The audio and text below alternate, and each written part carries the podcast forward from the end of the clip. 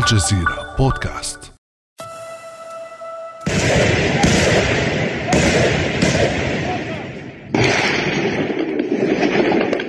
على صوت الرصاص ودوي الانفجارات استيقظ سكان العاصمة الليبية طرابلس فجر السابع والعشرين من أغسطس 2022 ما حدث فجر ذلك اليوم لم يكن جديدا ولم يمر وقت طويل حتى علم الليبيون أن ما وقع هو فصل جديد من الصراع المسلح بين أبناء وطن واحد.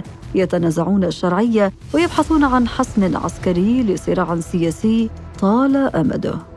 وتشهد أطراف العاصمة الليبية طرابلس منذ أيام حشودا عسكرية لقوة موالية لرئيس حكومة الوحدة الوطنية عبد الحميد دبيبة وأخرى لرئيس الحكومة المكلف فتحي بشاغة وفق مصدر عسكري. دوامة العنف في ليبيا مستمرة منذ سنوات. يغذيها الانقسام الداخلي والتدخلات الخارجية في ظل فشل الوصول إلى انتخابات يؤمل أن تحسم جدل الشرعية المتنازع عليها في هذا البلد.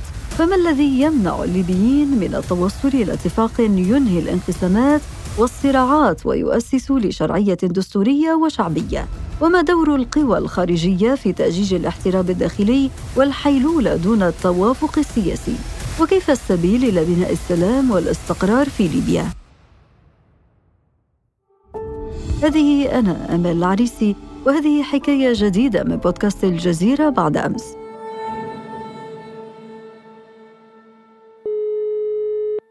ضيف حلقة اليوم يحضر معنا لأول مرة الأستاذ سنوسي بسيكري مدير المركز الليبي للبحوث والتنمية. أهلا وسهلا بك أستاذ سنوسي. أهلا وسهلا مرحبا. تتوجه مؤسسات المجتمع المدني الطرابلسي لجميع للجميع للهدوء والتهدئة ونذكرهم بحرمة سفك الدماء وترويع الآمنين. وأن الملاحقة القانونية والجنائية ستطال كل من كان سببا فيما آلت إليه الأوضاع بطرابلس حفظ الله ليبيا. كان هذا أستاذ سنوسي مقطعا من بيان ألقاه ممثلون عن قوى المجتمع المدني في العاصمة طرابلس بعد يوم سبت دام سقط فيه 32 قتيلا وأكثر من 150 جريحا وتم تسجيل خسائر فادحة في المباني والممتلكات. أستاذ سنوسي بسيكري لو نعود إلى أسباب تجدد الاشتباكات في طرابلس نهاية الشهر الماضي من تقاتل مع من ولماذا؟ هو الاشتباكات آه، وإن ظهر في ساعاتها الأولى أنها انعكاس لصراع النفوذ ما بين المجموعات المسلحة في العاصمة طرابلس إلا أنه تبين أن لهذه الاشتباكات علاقة بشكل أو آخر مع الصراع أو النزاع الحكومي ما بين حكومة الوحدة الوطنية التي كلفت بعد حوار جنيف تونس في يناير 2021 والحكومة المعينة من قبل البرلمان التي تم تكليفها بعد سبعة أو ثمانية أشهر من تولي حكومة الوحدة الوطنية زمام السلطة. والمؤشر كان واضحا. اولا دخول قوات من مناطق متعددة من مصراتة أو محاولتها دخول العاصمة من مصراتة 200 كيلو شرق على طرابلس. ومن الزاوية قرابة 40 كيلو غرب طرابلس. ومن العزيزية نحو 30 كيلو جنوب غرب العاصمة. هذه القوات معروف أنها موالية لرئيس الحكومة الليبية المكلفة من قبل البرلمان فتحي بشاغة بشاغة نفسه قبل المواجهات الأخيرة بأسبوع تحدث عن إمكانية إراقة دماء لأجل أن يستلم السلطة وأن المسؤول عن إراقة هذه الدماء هو السيد بيبة وحكومته وأن هناك 200 شخص يعارضونه سيموتون في هذه المواجهات وسيموتون كمجرمين وليس كأبطال، هذه طبعا تصريحات مسجلة صوت وصورة لرئيس الحكومة الليبيه المكلفة من البرلمان فتحي بشاغه، فاذا التصريحات المباشرة من فتحي بشاغه ثم دخول قوات موالية له معروف أنها موالية له من محاور عدة يؤكد بأن ما وقع في طرابلس له علاقة بالصراع الحكومي النزاع ما بين حكومتين معروف حكومة البيضاء وحكومة بشار أستاذ بسيكري بما أنك أشرت إلى مختلف هذه التشكيلات المسلحة المنتشرة في طرابلس وفي ليبيا بشكل عام لو ترسم لنا خريطة هذه التشكيلات وولاءاتها. الحديث عن التشكيلات المسلحة في ليبيا ذو شجون وصعب حتى توصيفه باعتبار أن هناك شبكة كبيرة من الكتائب والمجموعات المسلحة الصغير منها والكبير لو أردنا التركيز على العاصمة باعتبار أنها جغرافيا المواجهات الأخيرة فيمكن القول أن هناك عدد معروف من الكتائب والمجموعات المسلحة هي البارزة والنافذة في العاصمة.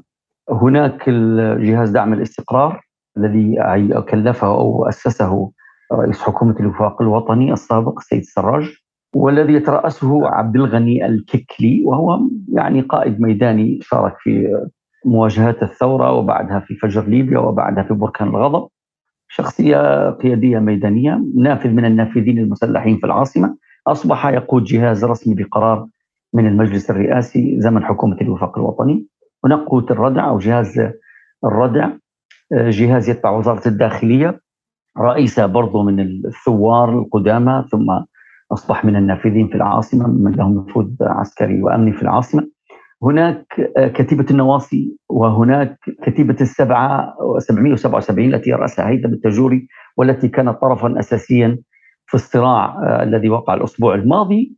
وباعتبار أنه يكون أميل أو أقرب إلى فتح باشاغا وقد حرك المواجهات في الداخل تقدم لدخول القوات من الخارج.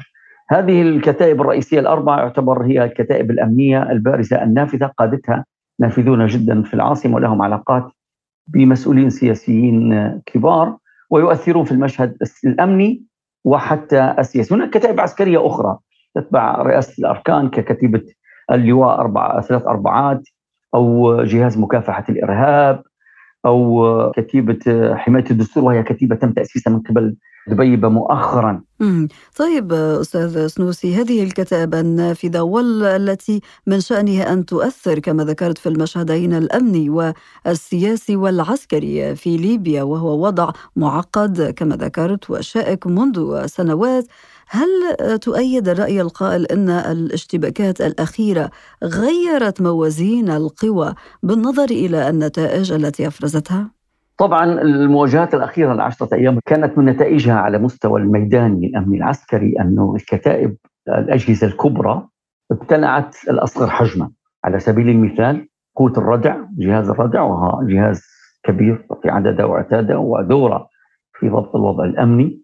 في العاصمة ابتلع كتيبة ثوار طرابلس وابتلع بعدها كتيبة النواصي بمعنى فكك هذه الكتائب أو سيطر على مقراتها في العاصمة وأخرج قياداتها وبعض عناصرها خارج حتى العاصمة كما وقع مع كتيبة ثوار طرابلس. جهاز دعم الاستقرار الذي يرأسه غنيو كما سبقت الإشارة ابتلع أو استولى على مقرات كتيبة 777 اللي هي هيثم التجوري وهو بارز كما قلت قيادي ميداني وعسكري امني أمني هو مدني لكنه أمني مسلح نافذ في طرابلس. فتم السيطرة على مقرات الأساسية عدد من المقرات المهمة والحيوية داخل العاصمة. فأصبح هاتين القوتين هما الأبرز في العاصمة قوة الردع الخاصة جهاز دعم الاستقرار. المقاربة الأمنية التي تتطور خصوصا ما بعد الحرب على طرابلس في 2019 محاولة حفتر دخول العاصمة أصبح دور تركيا فاعل في المنطقة الغربية وتحديدا في العاصمة.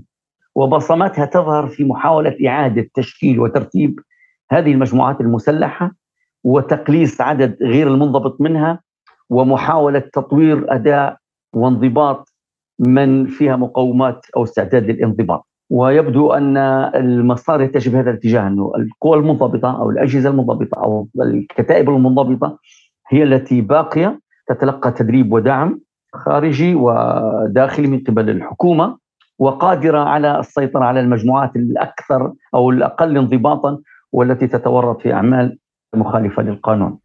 إذا برأيك أستاذ سنوسي بالنظر إلى هذه الخارطة للتشكيلات المسلحة المنتشرة في ليبيا وخاصة في العاصمة طرابلس وبالإشارة إلى الخطة التي تحدثت عنها هل تتوقع أن تتجدد الاشتباكات في العاصمة طرابلس بين مختلف هذه القوى المتنافسة؟ نعم هذا ما كنت أريد أن أقول بأن لا أستبعد وهذا تحليلا وليس معلومات أن يقع ربما في أمد قادم أشهر أو حتى أكثر من ذلك. مواجهات ما بين قوة الردع الخاصة اللواء ثلاث أربعات وجهاز دعم الاستقرار. هناك توتر سابق وخلاف ما بين هذين الطرفين. وقعت مواجهات يعني الفترة الماضية قرابة أربعة أو خمسة أشهر أو ربما أكثر قليلا ما بين لواء ثلاث أربعات وجهاز دعم الاستقرار ومحاولة الجيل الثاني يسيطر على بعض مقرات الأول. ففيه توتر وعدم انسجام ما بين هاتين القوتين. كل قوة لها تمركز جغرافي في العاصمة يعني معروف أنه مثلا قوة الرد الخاصة تسيطر على أماكن وسط المدينة وتزال توسعها بعد أن سيطرت على مقرات كتائب النواصي بالمقابل جهاز دعم الاستقرار يسيطر على مناطق كبيرة وديموغرافيتها واسعة عدد سكانها كبير في شرق العاصمة. مبتعدين عن بعضهم قليلا. اقتربوا الآن بعد المواجهات الأخيرة بمعنى أن كل طرف عندما سيطر على مقرات الكتائب التي تم تفكيكها اقتربوا من بعض داخل العاصمة نفسها. أتوقع بأنه يمكن أن تقع احتكاكات أولية قد تقود إلى حرب أو مواجهات أوسع بينهما. هذا تحليل وتقدير وليس بناء على معلومات دقيقة. طبعا هذه القراءة لجغرافية وأماكن والمحاور التي تتوزع فيها هذه التشكيلات المسلحة المنتشرة في العاصمة طرابلس قد تغير الكثير في المشهد الأمني الليبي وكذلك على المستوى السياسي حيث يستمر النزاع بين الأطراف الليبية على الشرعية. كذلك فشلت كل هذه الأطراف في تنظيم انتخابات رئاسية وبرلمانية في ديسمبر 2021 2020 ثم في يونيو 2022 بعدما كانت قاب قوسين أو أدنى من ذلك. ويبدو أن المؤشرات الحالية أستاذ سنوسي لا تبشر بإمكانية تنظيم هذه الانتخابات قريبا كما تقول روزميري دي كارلو مساعدة الأمين العام للأمم المتحدة للشؤون السياسية. The United Nations has consistently underscored that the conduct of elections remains the only way على الرغم من جهودنا المستمرة لم يتم إحراز أي تقدم نحو التوصل إلى توافق على إطار دستوري للانتخابات. إن هذا المأزق يشكل تهديدا متزايدا للأمن في طرابلس ومحيطها وربما لجميع الليبيين وهو تهديد تحقق قبل أيام قليلة. كونسنسنس كما قالت المسؤولة الأممية أستاذ سنوسي بمعنى الوفاق أو التوافق الذي لم يتمكن الليبيون حتى هذه الساعة من التوصل إليه بهدف تنظيم انتخابات. فلماذا فشل الليبيون برأيك؟ الحقيقة الحديث ذو الشجون في محاولة الإجابة على هذا السؤال. والتنهيدة تعبر عن الكثير بما يخالجك أستاذ سنوسي. نعم الله يخليك صح. والله نعم الوضع مؤسف جدا معقد على المستوى السياسي كما هو على المستوى العسكري والأمني. يعني جملة من الأسباب تشكل الرزنامه المعقدة وشديدة الحساسية. عندنا خلافات تجذرت ما بعد تحديدا 2014 ما بعد بروز حفتر على المشهد السياسي وتشكيل عملية إطلاق عملية الكرامة. واستخدام القوة لمحاولة فرض أمر واقع جديد بداية بحجة محاربة الإرهاب. ولكن الأمر تطور واتجه المشروع إلى خطة استراتيجية سياسية للسيطرة على مفاصل الدولة.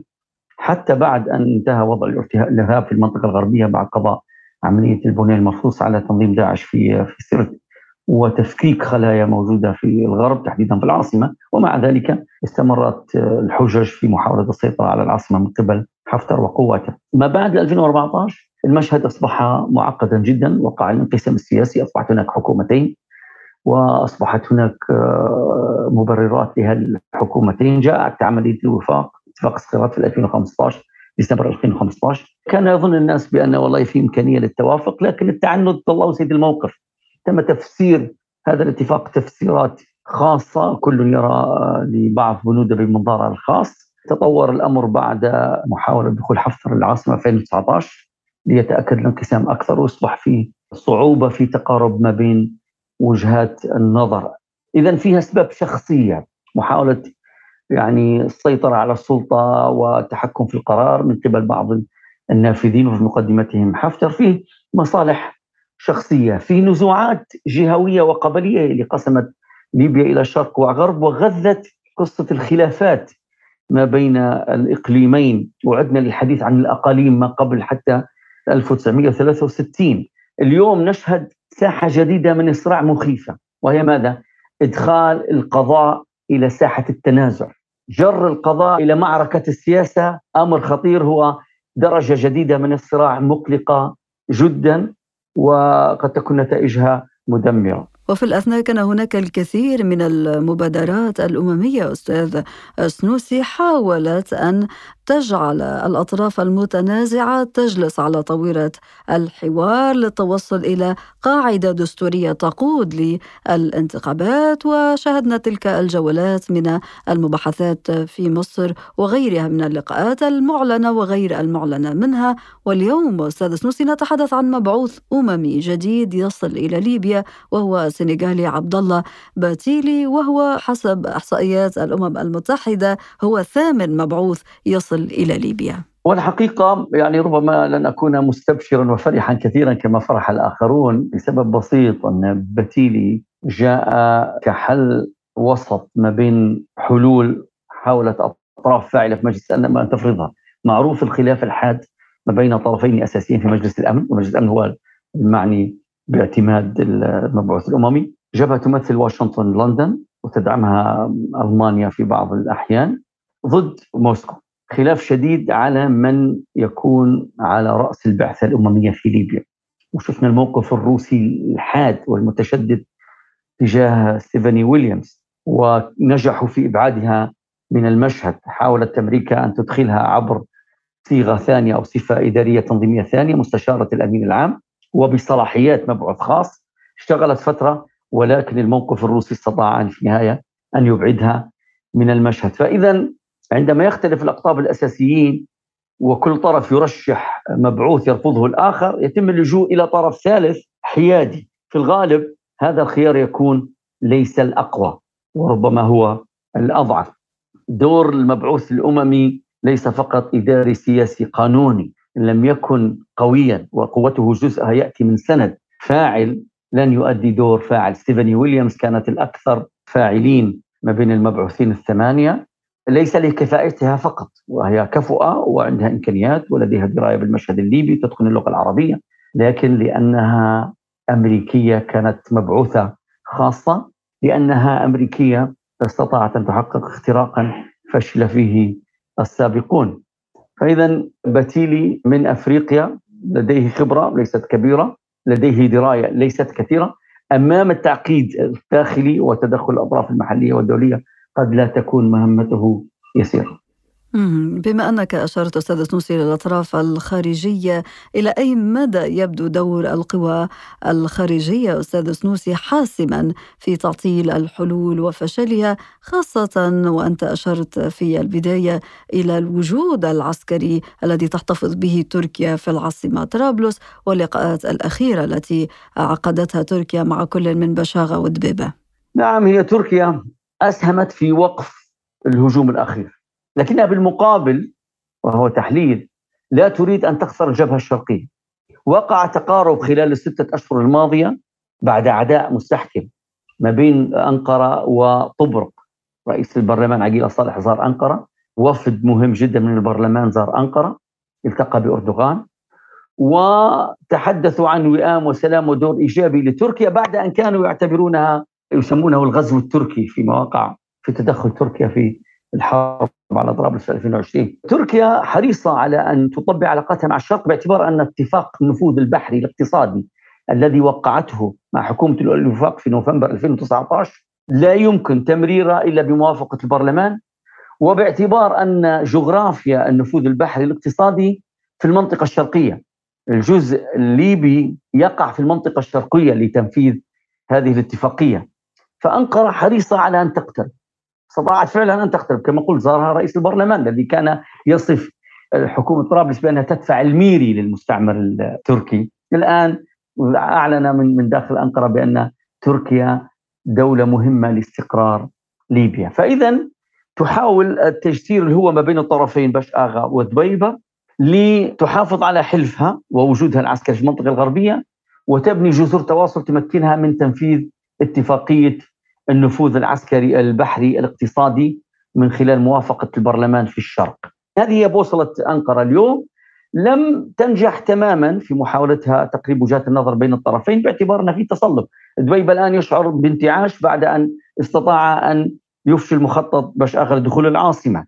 فمتشنج قليلا في مواقفه، بالمقابل باش اغا ما زال يعتبر نفسه هو رئيس الحكومة الشرعي المكلف بالبرلمان ويطلب من أنقرة دورا داعما له. إلى اليوم لم يقع تقارب ما بين الطرفين. السيناريوهات المطروحة هو البحث عن طريق ثالث بمعنى رئيس حكومة ثالث أستاذ سنوسي في ظل تقلبات المواقف سواء منها الإقليمية الدولية المتدخلة في هذه الأزمة الليبية وكما ذكرنا سابقا الاحتراب الداخلي والصراعات الداخلية التي وصلت حتى مرحلة استدعاء وقائع في التاريخ لتغذية هذه الخلافات. هذا يقودنا إلى التساؤل عن موقف الشعب الليبي من كل هذه الأزمة المستفحلة. لنستمع.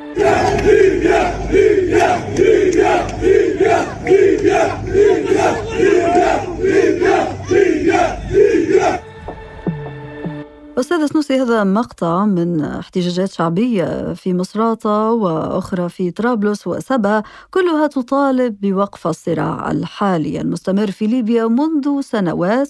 ويبدو أن الليبيين لم يعد يخفون غضبهم من تواصل اقتتال مكونات المشهد السياسي والعسكري. الشعب الليبي يعني كرغبة وطحنات المحن المتعددة الاشتباكات والحروب المتكررة والذي انعكس الانقسام السياسي والخلاف ما بين الفراعل في الشرق والغرب. وانعكس ذلك على مستوى عيشة. يعني الآن الظروف الاقتصادية ظروف صعبة جدا. الدينار الليبي منخفض إلى درجة كبيرة. هناك تضخم وارتفاع مستمر في الأسعار. إشكالية أصلا في تحسين دخول الناس. الاقتصاد شبه متوقف. المدخل الدخل الرئيسي للليبيين وهو النفط وقع في دائرة التجاذب السياسي ويتم اغلاقه لفترات متعددة ينعكس ذلك على الإيرادات ومن ثم على السيولة. فشعب مطحون. يأمل في أن يعيش عيش كريم. الإشكالية الرئيسية أن هذا الشعب ماهوش في حالة انتظام. سياسي مجتمعي يمكنه من تفعيل رغباته وطموحاته ومطالبه في شكل أدوات ضغط فاعله. هذا أحد أسباب عدم تفعيل دور الشعب. في لحظات معينة كيف ما ظهر في عندكم الآن في مظاهرات قوية وفي كذا نرى كيف إنه والله الساسة يتراجعون عن مواقفهم ويتقدمون خطوات في محاولة فك الاشتباك بينهم والبحث عن إمكانية توافق. عندما يهدأ الشارع في مظاهراته وفي احتجاجاته تعود حليمة إلى كرتها القديمة ويبرز الصراع من جديد ويستفحل ويتأزم الوضع من جديد. فإذا الشعب راغب في الانتخابات. تسجيل 2 مليون و800 ألف ليبي في سجل الانتخابات يعكس بأن الليبيين معظمهم لا يريدون استمرار الحال. هذا لا يريدون استمرار الأجسام الجاثمة اليوم برلمان مجلس أعلى دولة رئاسي حكومة متصارعة قيادة عامة للجيش تريد كيف تقول أن تسيطر؟ لا يريدون كل هذا يريدون انتخابات جديدة قيادات جديدة ليست لها علاقة بالأزمة الراهنة. طيب هل يمكن أن ترى الانتخابات النور في ليبيا قبل نهاية هذا العام؟ يعني هذا مستبعد في رأيي الشخصي. ما زال الخلاف هو سيد الموقف. لم تتبلور الرؤى يعني قابلة للتنفيذ مدعومة من قبل أطراف مهمة في المشهد الليبي المجتمع الدولي اللي هو جزء من الأزمة وجزء من الحل إن توافق ما زال منقسم على نفسه وما زال ما فيش توافق حقيقي. فإذا مؤشرات الخلاف هي البارزة والأقرب. دلائل التقارب ما زالت مش حاضرة. تركيا ربما المخولة من قبل الأطراف الغربية تنجح في تخفيف التوتر كما ذكرت يعني نجحت في احتواء الحرب مواجهه 2019 نجحت في وقف القتال الأسبوع الماضي. لكنها على مستوى آه، تفعيل المسار السياسي آه، لم تستطع تحقيق اختراق حتى اليوم. فالغالب الصورة السوداء وليست الراية البيضاء بمعنى اسباب الخلاف هي الأبرز ومسألة قائمة. مقاربات التوافق ما تزال غائبة وما فيش حاجة في الأفق تبشر بخير. لنقول بأن في إمكانية لإجراء انتخابات قبل نهاية السنة. قبل نهاية السنة لا. عقبات كثيرة وفق رأيك أستاذ سنوسي تحول دون إجراء الانتخابات. إذا من أين يجب أن يبدأ الحل في ليبيا في ظل الحديث عن إمكانية تشكيل حكومة ثالثة تحسم الخلاف الحكومي؟ برز الآن الخلاف الحكومي اللي أدى إلى مواجهات. ربما يتجه حل الأزمة إلى احتواء المشكل الحكومي لأنه برضو عكس نفسه في الخلاف على يعني الخلاف السياسي ما بين مجلس أعلى الدولة والبرلمان. فيبدو أنه سيتجه التركيز على حل الخلاف الحكومي والاتفاق على حكومة. إن تم الاتفاق على حكومة واحدة من قبل أطراف النزاع خصوصا الحكومتين المختلفتين المتنازعتين فيمكن أن يمهد ذلك إلى التوافق حول الأساس الدستوري والقانوني. في حلقة مهمة وهي إعادة تفعيل دور الرأي العام المطحون. لو استطاع يعني بعض النشطاء الآن اللي شكلوا في جبهات مؤقتة استثنائية لممارسة الضغط على الفاعلين المحليين فلو استطاعوا أن يوحدوا صوتهم ويخرجوا بشكل فاعل على الأرض ويفعلوا دور الرأي العام ربما هذا يسهم في الضغط على الأطراف للتوافق حول الحكومة والتوافق حول الأساس الدستوري والقانوني. وإن اجتمع ذلك مع توافق إقليمي دولي لترتيب الوضع للانتخابات القادمة كما يدعي الجميع يقولون بأن الحل في الانتخابات لو وقع توافقا إقليميا ودوليا على ذلك فالحل الأزمة متجهة إلى حل ليست في ثلاث أو أربع أشهر القادمة ولكن على الأقل لن يأتي نصف العام القادم إلا وموعد الانتخابات قد حدد وأصبح الطريق محددة ممهدة لإجرائه. إذا هناك توجه أستاذ سنوسي إلى تقديم حل للخلاف الحكومي قبل التوصل إلى حل سياسي. يعني حفتر أحد العناصر المؤثرة على المشهد كما قلنا الأمني والسياسي. دعم باش أغا بقوة. رهان باش آغا من قبل حفتر والبرلمان يبدو أنه تراجع لأن الرجل لم يستطيع الدخول العاصمة حتى بعد تفجير الوضع أمنيا. ودخول تركيا على الخط واستخدام المسير أرسل رسالة قوية للجميع أنه لا تستطيع دخول العاصمة بقوة السلاح.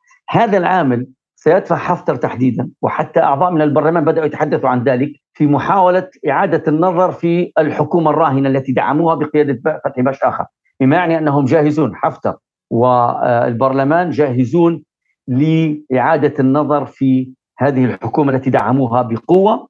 حفتر مصالح تقتضي أن يقترب مع الفاعل في المنطقة الغربية باعتبار أنه محتاج إلى دعم سياسي ودعم مالي. لم يستطع أن يحققه من خلال سيطرة باش آغا على الحكومة فشل باش آغا حليفة. فإذا هذا سيدفع إلى التقارب ربما مع دبيبة وقعت سابقة في التقارب مع دبيبة وهو صفقة ما سمي بصفقة المؤسسة الوطنية للنفط. عين دبيبة فرحات قدارة وهو مقرب من حفتر في مقابل أن يفتح حفتر الموانئ النفطية والحقول. نجحت هذه الصفقة. هذه الصفقة وقعت مؤخرا قبل الاشتباكات الأخيرة. حفتر تبرأ من الاشتباكات الأخيرة وقال أنا لم أكن داعما لها يعني أنه ماذا؟ يرسل رسائل للطرف الآخر في إمكانية التقارب معه. إن وقع هذا السيناريو وكان فعلا هو السيناريو الأقرب فهذا يعني بأن الأزمة قادمة على استقرار. إن وقع توافق ما بين حفتر ودبيبة بشكل صريح ومباشر. هذا يعني بأنه والله في إمكانية التوافق على الأساس الدستوري والقانوني إن فشل هذا السيناريو واستمر دعم باش آغا باش آغا سيحاول أن يعيد الكرة مرة أخرى للدخول إلى العاصمة. ومن ثم الوضع مرشح إلى سيناريو سلبي وليس إيجابي. الأستاذ سنوسي بسيكري مدير المركز الليبي للبحوث والتنمية شكرا جزيلا لك. العفو العفو أهلا وسهلا كان هذا بعد أمس.